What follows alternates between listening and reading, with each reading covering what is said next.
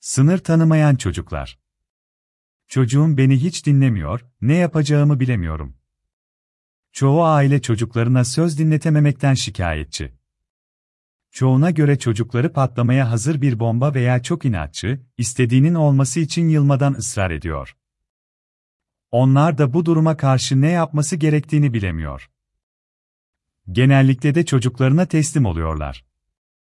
Peki bu durum nasıl ortaya çıkıyor?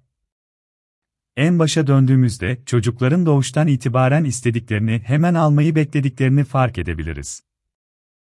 Bebekken karnı acıktığında ağlar ve hemen doyurulmayı bekler. Ya da altını ıslattığında ağlar ve altının değiştirilmesini bekler.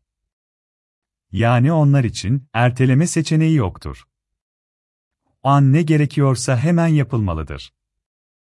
Büyümeye başladıkça çocuk iletişim kanallarını çeşitlendirmeye başlar. Artık sadece kendisini ağlayarak ifade etmez, bunun yerine konuşmaya, oyun oynamaya başlar. Ve bu dönemdeyken karşısındakini gözlemler, onu örnek alarak öğrenir.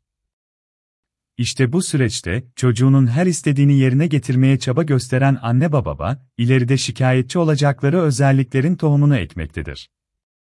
Çünkü çocukların her zaman mantıklı istekleri olmamaktadır. Ama çocuğunu mutlu etmeye çalışan anne baba, bu erişilmesi zor olan istekleri de yerine getirmeye çalışır. Şikayetçi olunan, bir türlü laf anlamayan, inatçı ve evde otorite haline gelen çocuklar. Bu noktadan sonra aile, çocuklarının bu özelliklerinin onun kişiliği olduğu yanılgısına düşer ve bu durumun değişeceğine ilişkin umutsuzluğa kapılır. Peki neler yapılabilir? Öncelikle, çocuğun makul olmayan isteklerine hayır demenin onu sevmediğiniz anlamına gelmediğini unutmayınız.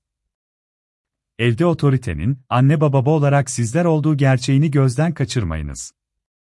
Çocuğunuza kurallar koyunuz ve bu kuralları uygulamada karın koca olarak çocuğunuza karşı tutarlı olunuz. Çocuğunuz kurallara uymadığı zaman onu ikaz ediniz ve onun inadına yenik düşmeyiniz.